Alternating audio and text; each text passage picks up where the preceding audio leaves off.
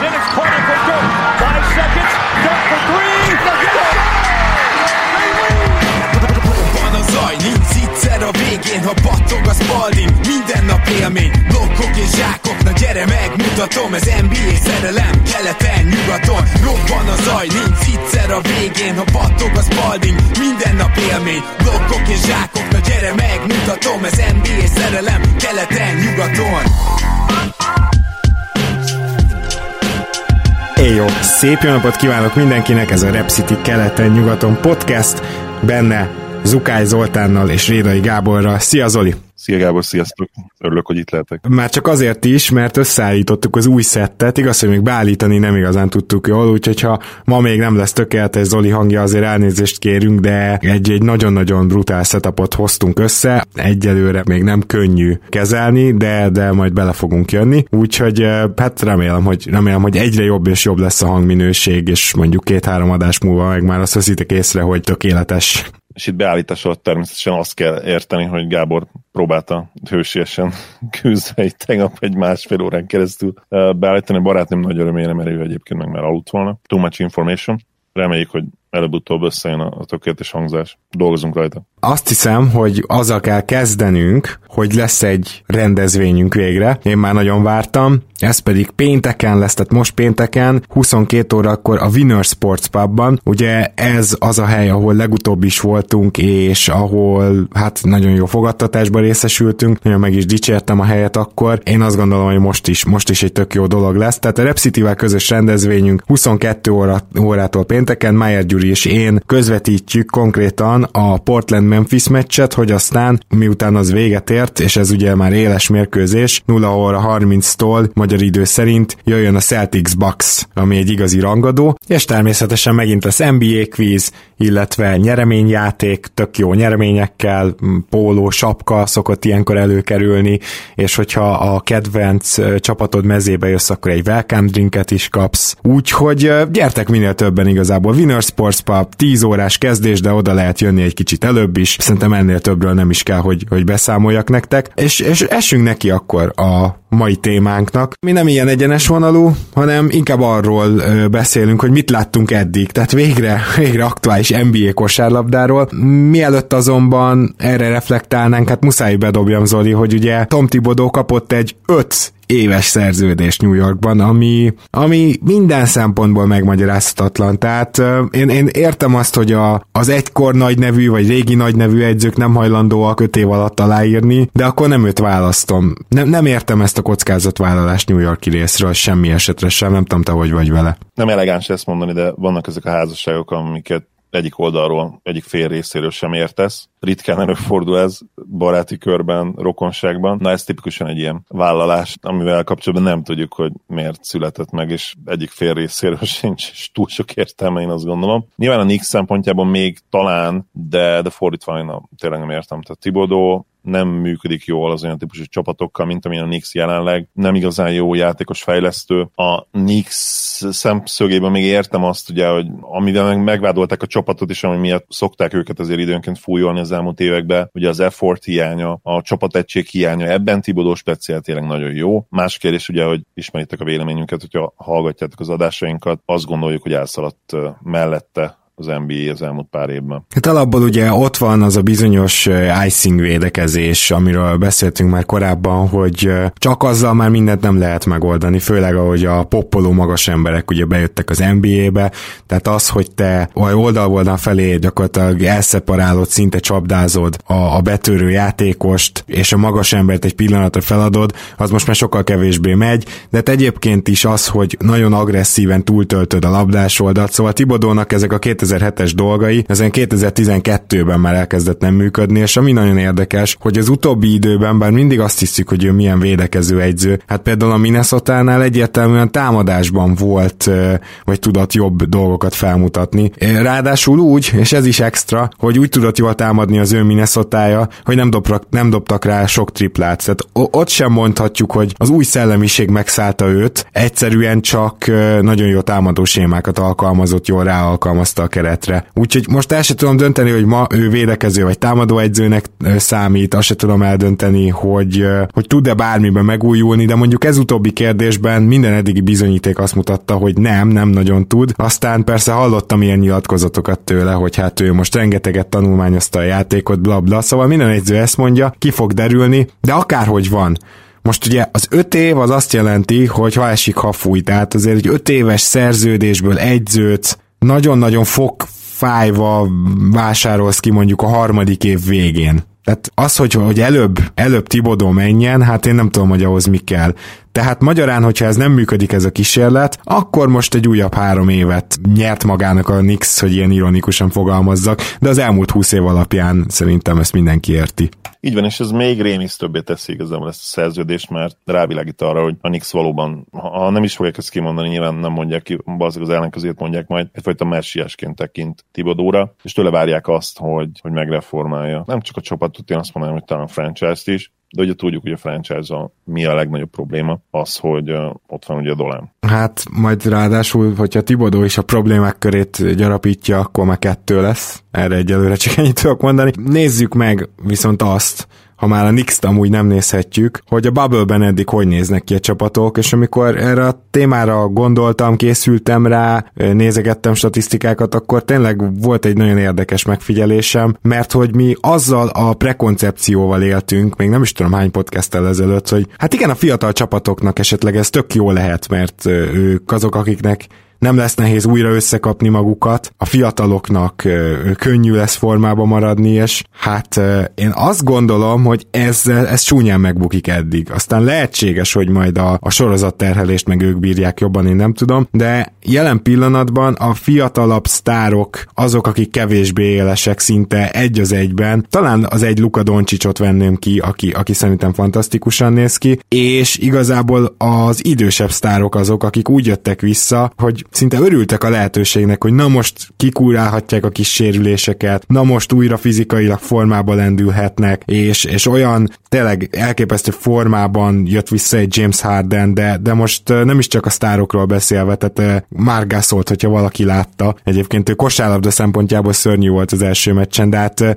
így szerintem ő ennyire alacsony testgyír százalékkal még nem ö, állt NBA parkettán, mint, mint ahogy most van. Tehát én, én úgy érzem, hogy az úgymond öregek rohadtul kihasználták az alkalmat. Egyelőre 5-6 mérkőzést tudtam megtekinteni, azokat is inkább felvételről.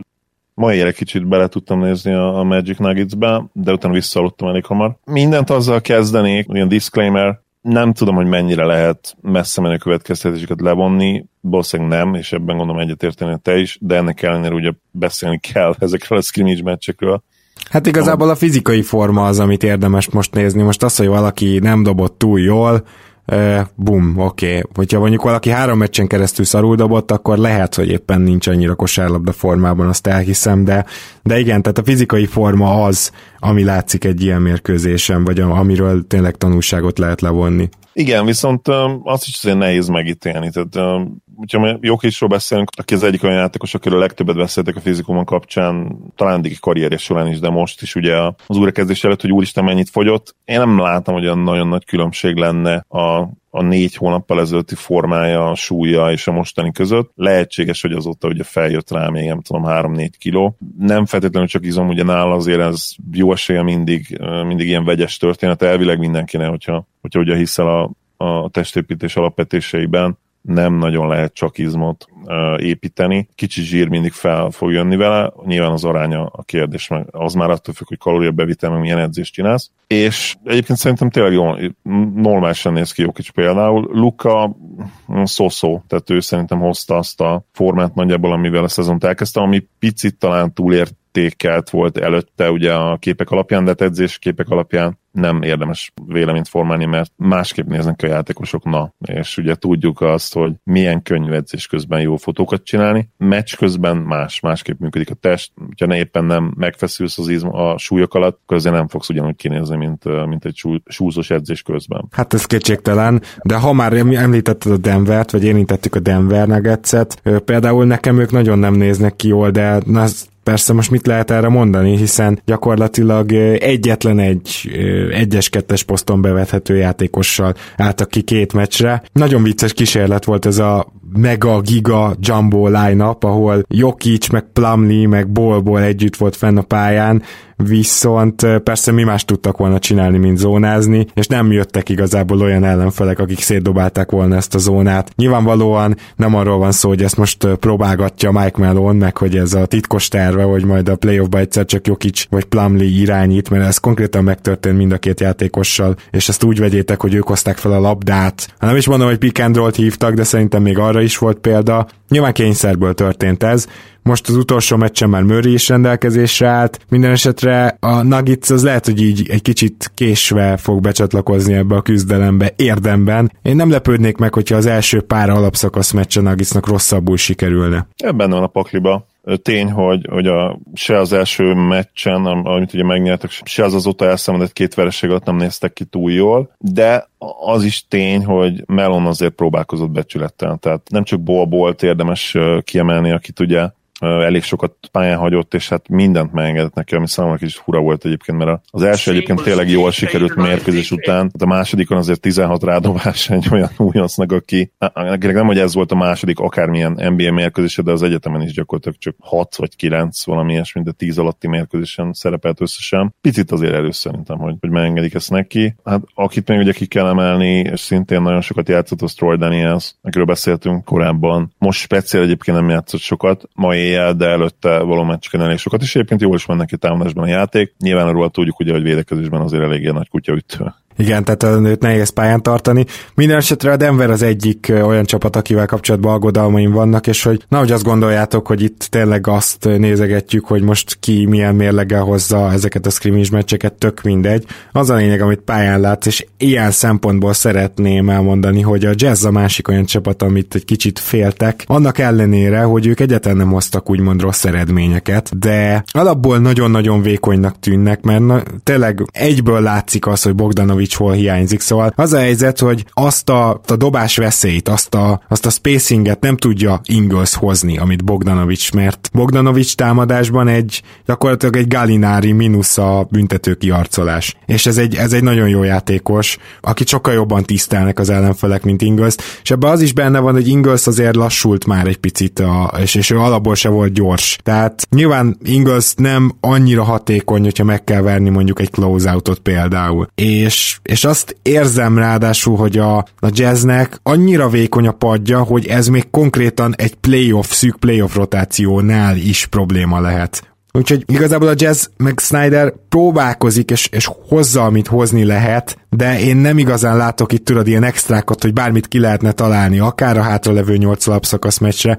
akár egy playoff párharcra, hanem ők már azok, akik nem igazán van már ott variációs lehetőség, és hogyha bárki más kiesik, például a hírek szerint Mike Conley körülbelül a második vagy harmadik gyereküket várják, és, és az ennek a gyereknek a születése az egybe fog esni valószínűleg az első körrel. Ha Mike Conley hazamegy, akkor én szerintem ez a jazz hivatalosan is elfogy, úgyhogy nem ez lesz a jazzéve, most én úgy látom. Igen, és ez nem annyira őrült jóslat szerintem, ahol uh, Emmanuel Moody-ének komoly szerepet kell játszani, és azért most már tényleg tudjuk, hogy nekik tényleg komoly szerepet kell majd játszania, ott azért vannak problémák. És hát lehet, hogy Clarkson is egyébként, hogyha, főleg, hogyha tényleg Kalnia ugye hazatér a családjához, lehet, hogy neki is irányítania kell. Majd, Sőt, lehet, hogy kezdőbe találja magát. Kezdőbe találja magát, így van bár szerintem megtartják ezt a, ezt a hatodik ember szerepet neki, és akkor lehet, hogy inkább moody raknánk be a kezdőbe. Igen, igen. Egyik verzió, mint a másik. A Jazz tényleg sajnálja egyébként, hogy, hogy ez a szezon, ahogy most látjuk, kezd,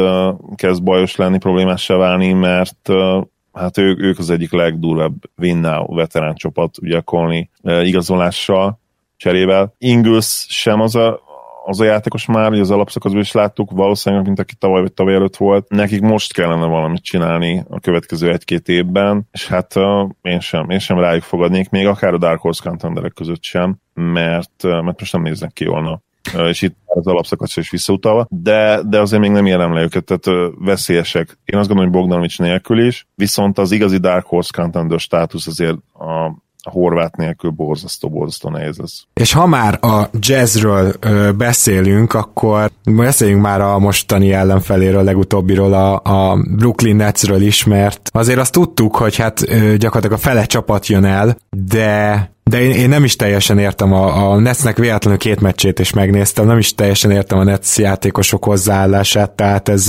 lehet, hogy nem veszik komolyan a scrimmage meccseket, azt is el tudom képzelni. Elképesztő, ilyen, ilyen önző, egyegyező játékot láttam végig a védekezésbe, hol szarnak, hol nem, de, de például, tehát ez a csapat, mintha úgy jött volna el, hogy jó, rendben van, akkor mindenki a következő szerződéséért megy, meg, meg mindenki megpróbál hősködni, aki, aki eljött egyáltalán tehát teljesen komolyan vehetetlen, és azért ez, ez úgy szembe jött nekem, hogy, hogy igen, itt lesznek komolyan vehetetlen csapatok, hát a, a Washington-t, hogyha megnézitek, tök ugyanerről van szó, igazából a Sunsban olyan játékosok vannak, akik szerintem nem fogják elengedni ezt a dolgot, tehát őket százszor inkább komolyan lehet venni, de a Washington meg a Nets az, az szörnyen néz ki, és ha már ott a keleti alsó végeken kutatunk, akkor ennek ezzel szemben az Orlandó szerintem tök jól néz ki, és ugye Isaac csodálatos gyógyulás a, a végéhez ért, és én nagyon remélem, hogy játszani fog azon a nyolc meccsen is, de azért azt rossz tudni, hogy majd a playoffban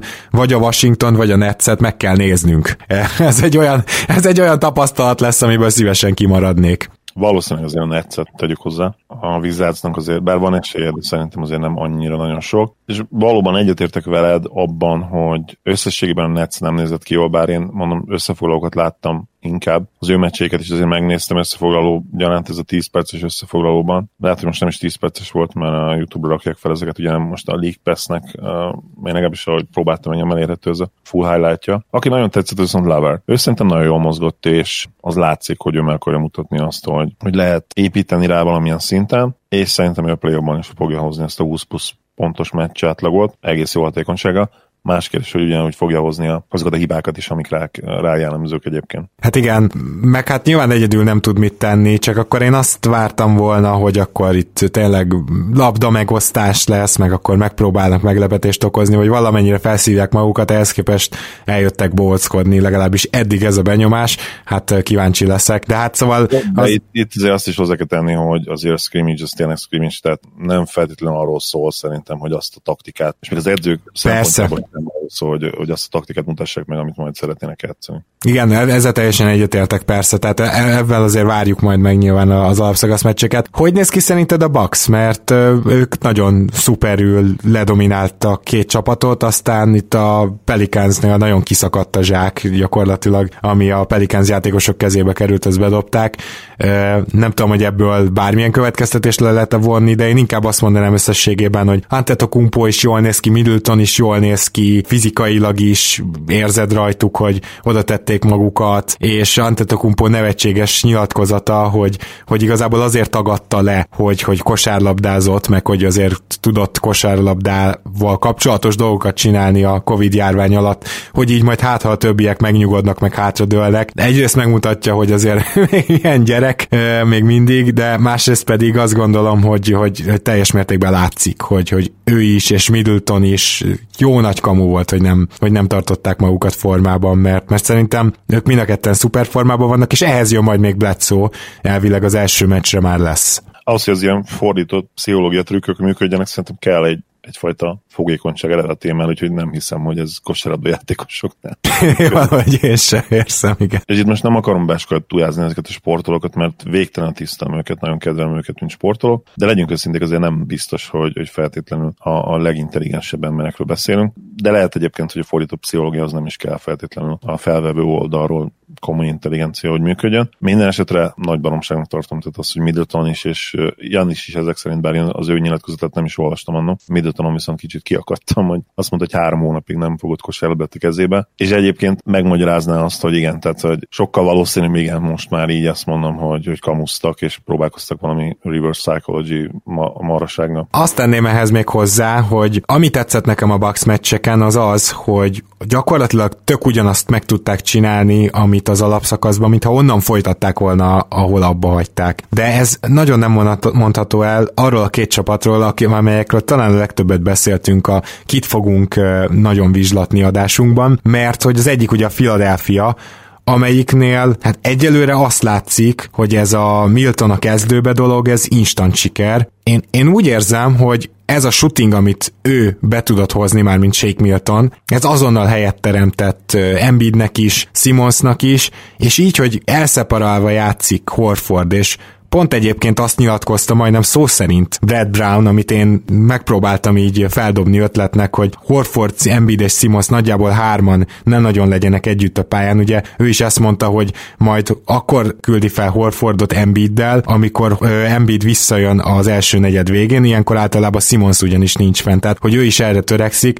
Szóval, hogy, hogy úgy tűnik, hogy ez működik. Szerintem nagyon jól nézett ki a Fili támadásban, sokkal jobban, mint az alapszakaszban. Tehát ugye nyilván nehéz nehéz ezt így de facto kijelenteni, hogy bármikor, mert hazai pályán valamiért tudtak támadni is, de mondjuk inkább azt, hogy inkább ahhoz hasonlított, és a spacing egyből meglátszott szerintem, ahogy Shake Miltonnal léptek pályára, és ahogy nem Horford volt ott a kezdőben. Megint csak ugye highlightra hagyatkozom, illetve a Grizzlies elleni meccsükben azért láttam talán egy negyedet, vagy nem egész egy negyedet. Nekem azért nem tűnt fel, hogy, hogy a támadás ennyire jól működött volna, és a statisztikában is azért eszközöm vissza, ugye az első meccsükön 93 pontot dobtak, most megnéztem, a másodikon pedig 97-et, és ha, ha minden igaz, akkor ugye ez volt ez a két mérkőzésük eddig. Most megnézem, hogy játszottak azóta, nem játszottak elvileg. Szóval azért még a támadással kapcsolatban én messze a következtetéseket nem vonnék le. Annak ellenére, ugye, hogy tök egyértelmű, hogy mit akarnak csinálni Miltonnal, kell egy force spacer a, a pályára, illetve nekem az is tetszik, hogy ugye többet akarják erőcsatárként játszatni Simons. Az zavar igazából a már, már most a második meccsel is simons kapcsolatban, hogy már most nem emelt rá megint tippet. Tehát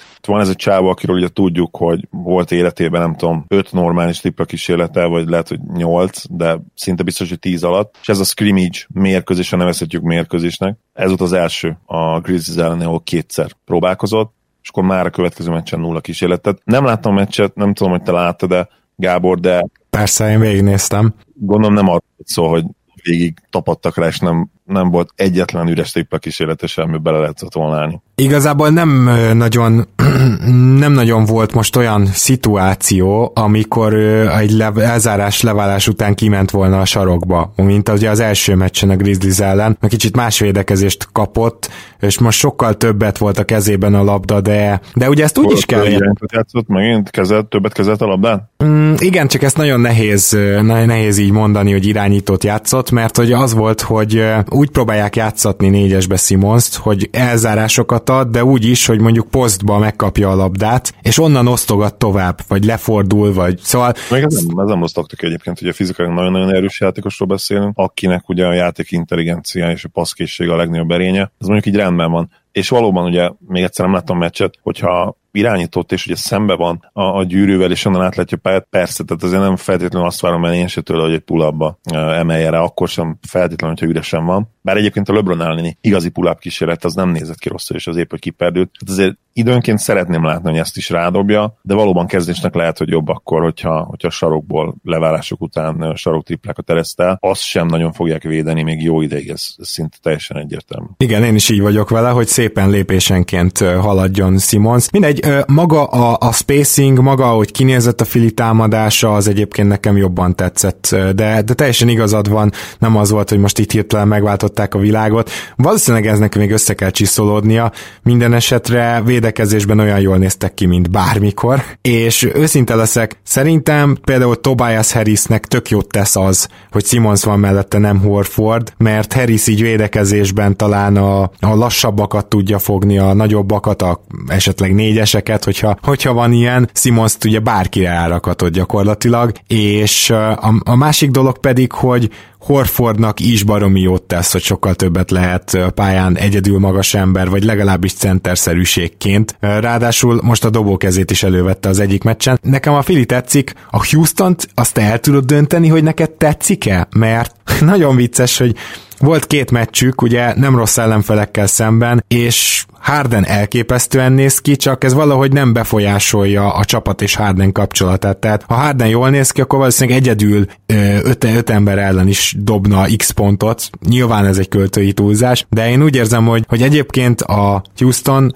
az eddigi scrimmage meccseken is megmutatta a small ball összes előnyét és hátrányát, és, és, és még mindig nem vagyok abban biztos, hogy ez a csapat tud majd annyira lepattanózni, tud majd annyira védekezni, hogy, hogy megérje nekik ez a small ball, tehát nem jutottam közelebb az igazsághoz, na. Surprise, surprise, azt a meccset se láttam, viszont annak is megnéztem a highlight és utána elolvastam Nurse-nek a nyilatkozatát, amit akár kicsit ilyen passzív-agresszív, vagy beszólásként is lehetett volna értelmezni, de persze, hogy full bóknak szánta, hogy mennyire egyszerű játszani a Rockets ellen, de, de úgy egyszerű, hogy egyben nehéz is. Tehát, hogy nem nagyon engedik azt, hogy sok játékot hívjál, mert ugye folyamatosan váltanak, próbálják a labdát, próbálnak mindig a labda mögött maradni, és ez mennyire nem engedi azt meg gyakorlatilag, hogy te, te rommá hívd magad játékokkal, hogyha edző vagy és ez valamennyire talán működött is egyébként a Rakic védekezésre, mert ugye ti se értétek el, messze nem értétek el a 100 pontot. Ez a támadásban a, a Raptors nagyon nagy betlit nyomott a csapat. Harden, ahogy mondtad, jól nézett ki, fizikailag rohadt jó állapotban van, de szerintem már a szezon előtt igaz volt, amikor azokat a fotókat ugye láttuk. Westbrook mindig kiváló formában van fizikailag, ugye ezt nem kell mondani. Már bocsánat, most a reseasonről beszélsz, ezt tegyük hozzá, mert ennek a teljes szezonnak az elején pont, hogy nem nézett ki jól. Igen, lehet egyébként a reseasonről beszélek, igen, mert a, az a tengerpartos fotó ott készült már valószínűleg. Igen, igen. Jó, ugye nálam összefolynak a hónapok gyakorlatilag teljes mértékben. É, igen, tehát hogy fizikailag nagyon jó állapotban tért vissza, akkor így mondom. Westbrook mindig jó formában van, viszont azt nem tudjuk ugye, hogy lesz elég,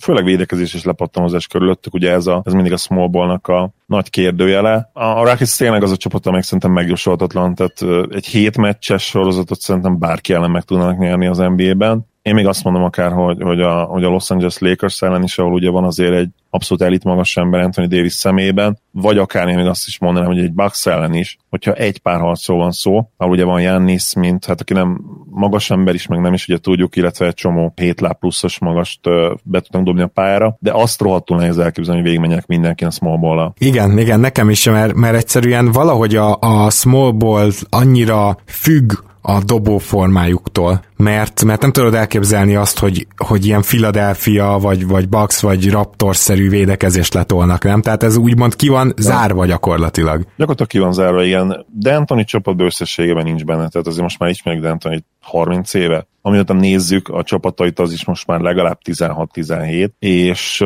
és soha nem volt. Én még csak azt mondom, hogy igazán jó védőcsapata sem. Ez a Rakic volt talán az egyetlen kivétel és az első kivétel, amikor talán az egyik alapszakaszban top 5-be vagy top 6-ba voltak vele. Igen, meg, meg ugye ez a Chris Paulos Rakic, ott volt egy nagyon durván jó rész, amikor talán feb, hát ez talán a 17-18-as szezon, és februártól áprilisig ők voltak a legjobb védelem, akkor nagyon összeálltak de hát ez se volt elég. Illetve időszakosan a védekezés összeállt megint ugye a Westbrook csere után, de, de valahogy soha nem tudták azt. És ez lehet, hogy tényleg a small ball rákfenéje, és azokkal egyet kell, hogy értsek, akik azt mondják, hogy a small ball az, az hosszú távon nem lehet egy ilyen, egy, egy aduász. Viszont a másik oldal is szerintem elég nyilvánvalóan hülyeségeket beszél, akik azt mondják, hogy ez egy gimmick, ez egy trükk, amit ilyen change of pace alapon bedobhatsz a play ban fél meccsekre, ennél biztos, hogy több a small persze, hogy több a small ugye itt akár visszamehetnénk az első nagy Bulls, a Free Pit Bullsig, de legalábbis a második Free Pit Bullsig minden, mindenképpen, ahol ugye rendszeresen nyomtak small ball és talán ez a kulcs is itt, amiről beszéltünk meg, amiről azt tényleg szoktunk máskor is beszélni, hogy olyan játékosokkal kell small ball játszanod, akik, akik nem igazán small játékosok, vagy nagyon nem úgy játszanak, mint egy small ball játékos. Például egy Dennis Rodman. Igen. Igen, így van, így van lenne egy kg ami ugye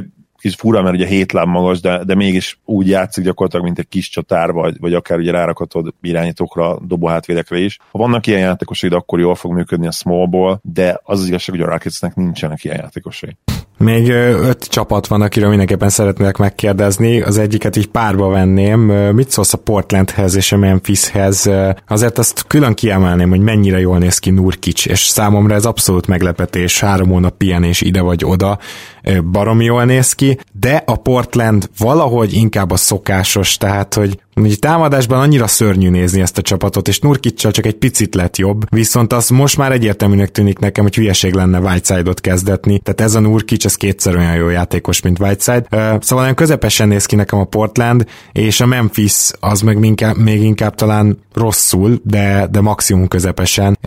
Ez a két csapat mintha nem nagyon tudna eddig kitörni abból, ahol álltak. A Memphis ugye inkább a csere után, főleg így, hogy Winslow megsérült. Ott, ott is azt látom, hogy ez a spacing shooting probléma, ez, ez olyan erősen érinti a Memphis-t, hogy, hogy nem tudnak mit kitalálni. Egyszerűen Jalen Jackson Jr.-on kívül nincsenek jó dobóik. Szóval én ettől a két csapattól iszonyatosan éles mérkőzést várok majd, amikor közvetítjük, ugyanakkor én szerintem a New Orleansnak le, lehet, hogy megvan ágyazva a helye azért nem nagyon értek, hogy megvan ágyazva a helye, bár én akár az is lehet, ugye, hogy attól is függ, hogy Zion hogyan, hogyan tud majd játszani. Nyilván a, a Pelicansnál szinte minden attól függ, hogy Zionnak az első hát ez még nem playoffja, de, de az első olyan igazán komoly tétmeccsei hogyan sikerülnek majd az ott a nyolc meccs alatt. Nurkic visszatérve, ő nekem nagyon-nagyon tetszett. A, a Raptors elleni összefoglalót megnéztem, az ő extended highlightját. Tényleg mindent meg tud csinálni gyakorlatilag. Nyilván egyetlen egy hibája van az, hogy, hogy nem feltétlenül leggyorsabb lábakkal rendelkezik, és azért pick and meg lehet szivatni.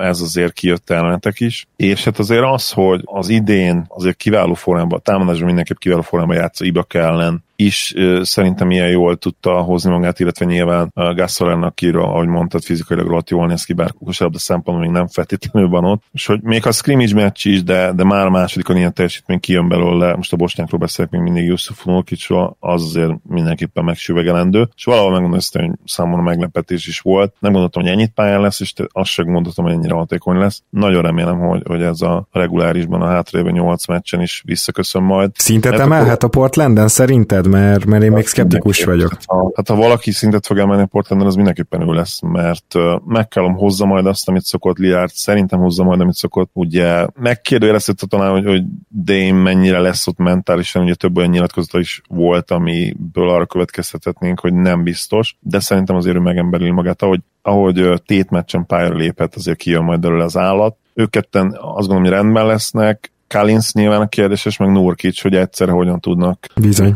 illetve hogyha Whiteside, mint cserecenter esetleg jó teljesítmény nyújt, és, és tényleg hajtani fog, összességében azért az, az, az átírhatja az erőviszonyokat. Nyilván Anthony az, akit én továbbra sem feltétlenül gondolok olyan láncszemnek, ami, aki egy, egy komoly meccsen, hát a, a mérleg nyelve lehet, finoman fogalmazva sem, sőt, de az is azért megsüvegelendő, ahogy ő beilleszkedett ebbe a rendszer, és támadásban tényleg rohadt jól mutatott. Hát védekezésben lesznek azért problémák, de talán Nurkicsal könnyebb lesz ezeket elfedni. Én, nem, én abszolút nem érem le a blazers Azt azért hozzáteszem, hogy az, hogy collins együtt van a pályán Nurkic, és még ott van Anthony is, na az érezhetően sok. Tehát az, hogy Anthony-t is néha etetni kell ugye posztapokkal, amit hol bedob, de inkább nem. Szóval le- lehet, hogy itt még valamit módosítani kell a rotáción. Igazából Gary Trent Jr. marha jól néz ki, ő amúgy erős, 198 centis, ha nincs egy igazán LeBron James vele szemben mondjuk, akint fogni kéne. Én el tudom azt képzelni, hogy Anthony fel fog menni négyesbe, és Zach Collins a padról jön.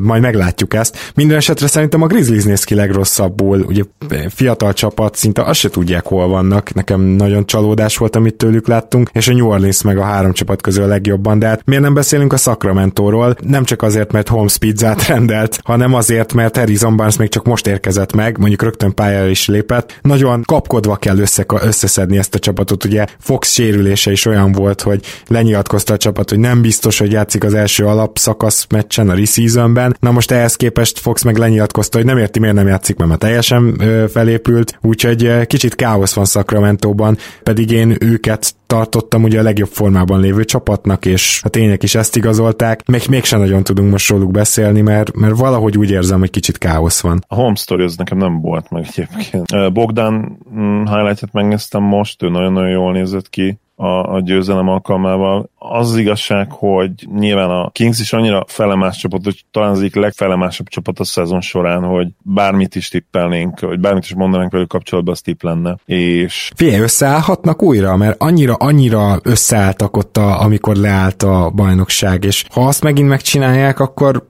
őket abszolút nem szabad kiírni ebből a versenyfutásból. Fé, amíg Fox, Bogdanovics, Bielica és, és Hild egészséges, én, és Barnes, tehát ez az ötös, szerintem ez a legjobb öt játékosuk, ugye nem feltétlenül ők fognak együtt játszani a, a leg többet használt ötösben, addig mindenképp, mert a, a talent terén szerintem jobbak annál, mint amit összességében az alapszakasz során láttunk kijönni belőlük, és a mérlegüknél is jobbak, veszélyesebbek. Hmm. Ezt a csapatot a szezon előtt sokan legit jobb, tehetségesebb csapatnak gondolták, mint a Mavericks. Én nem értettem vele egyet, de nyilván én megszurkoló vagyok, viszont értettem a, az indoklásokat akkor még. Most már nyilván az sokkal nehezebb lenne, tehát Luka tulajdonképpen breakout szezonja után, és senki nem márta tőle ugye ezt a superstar szintet. Most azért nehezebben érvelhetni amellett, hogy a Kings mondjuk tehetségesebb, de amellett szerintem még mindig érvelhetni, hogy mélyebbek, és, és amellett is, hogy sokkal-sokkal jobb teljesítmény bennük van abban, bennük van annál, mint amit Volton eddig kihozott. És miért ne történhetne meg? Azért meglepő lenne, ha megtörténne, de, de van esély, tehát a tehetségük, a mélységük magába hordozza a lehetőségét ennek. Jó, tehát akkor most gyakorlatilag azt vázoltuk fel, hogy egy szerintem maga alatt lévő Memphis-t három olyan csapat üldöz, akik előrébb léphetnek akár.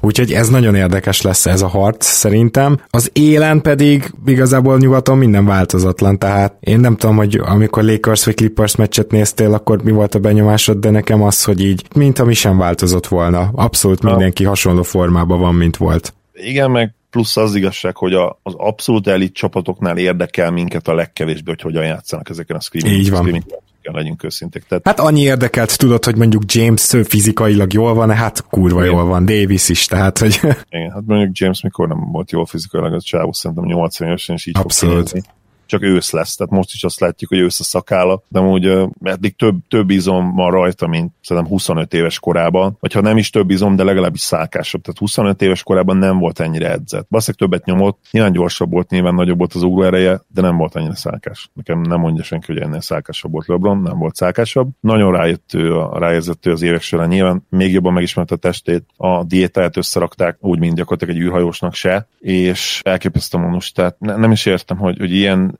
erők hatnak a, a, a testére, mert tudjuk ugye, hogy a, az ő sebességéből, ugrásaiból, tehát soha nem volt komoly sérülése. Tehát hogy? Hogy nem szakadt szét mind a két térdel már négyszer, meg az lesz a háromszor? Nem, nem értem.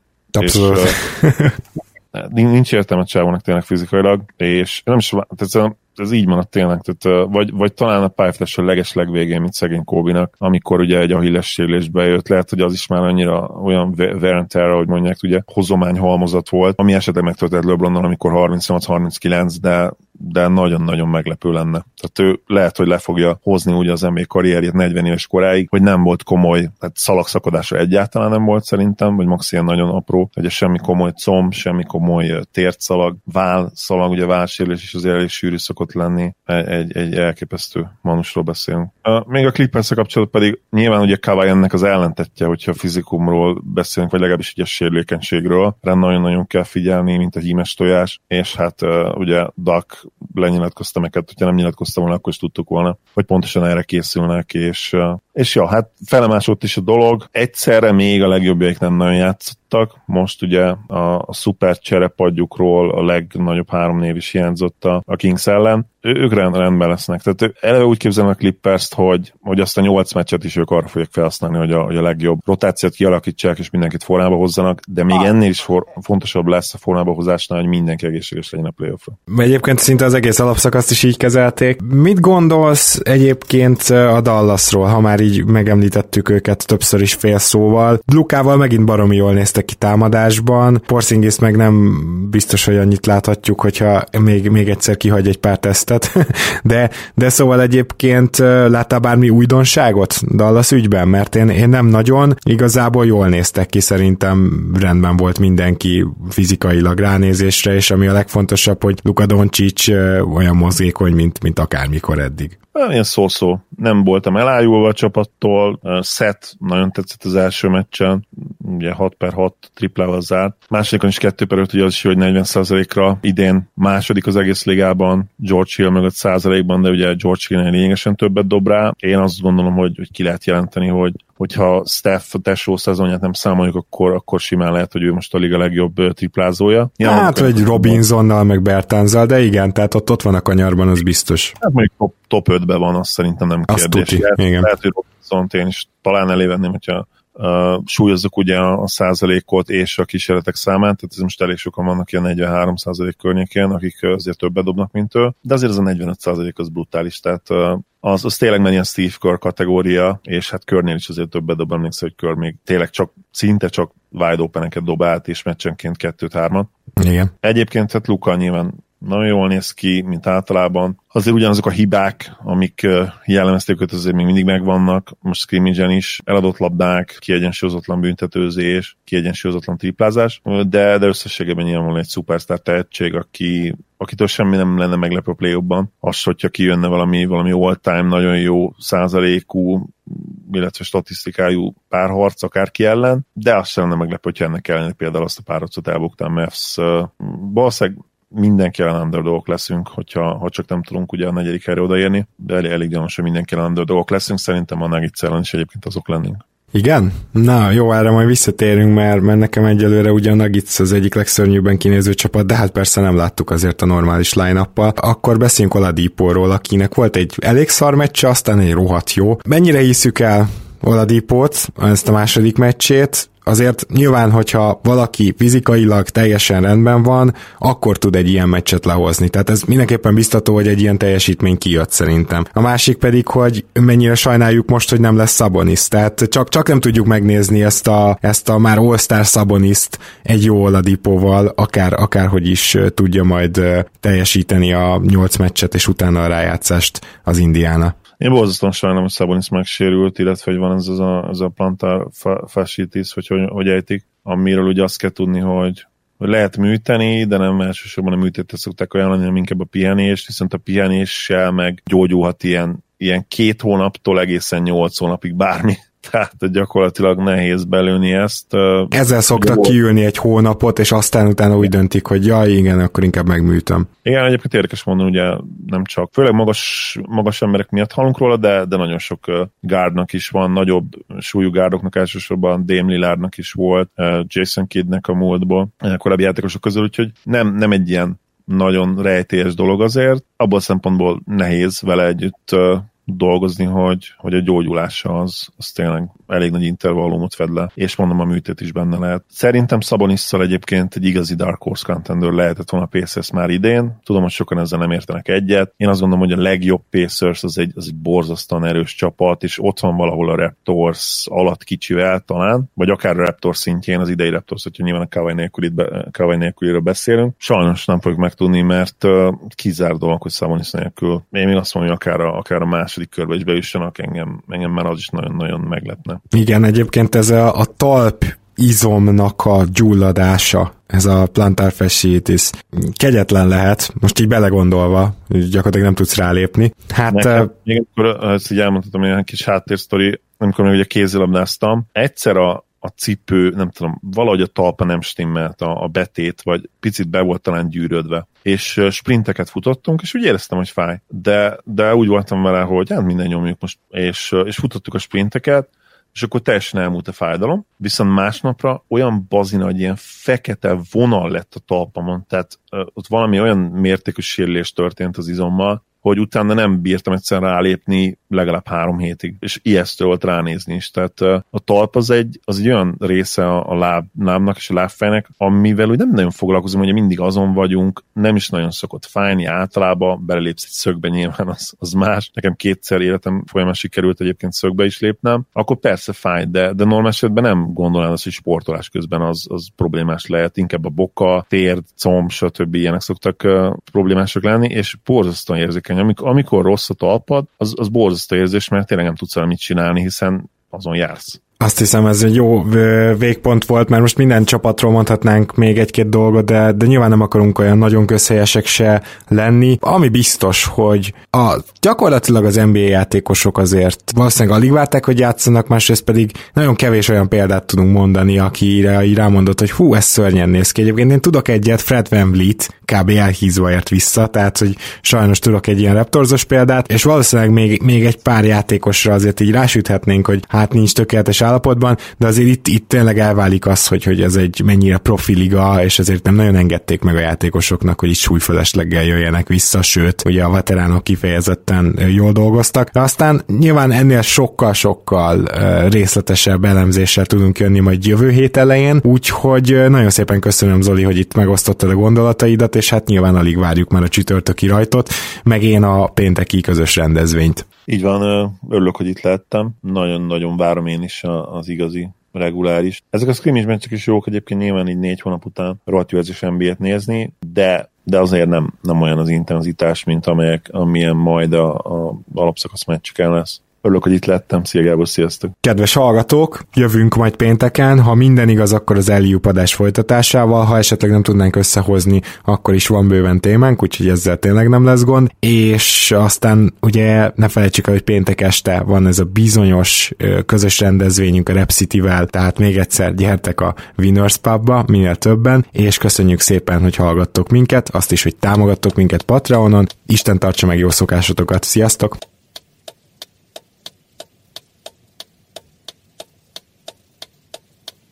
Ha más podcastekre is kíváncsi vagy, hallgassd meg a Béton műsor ajánlóját.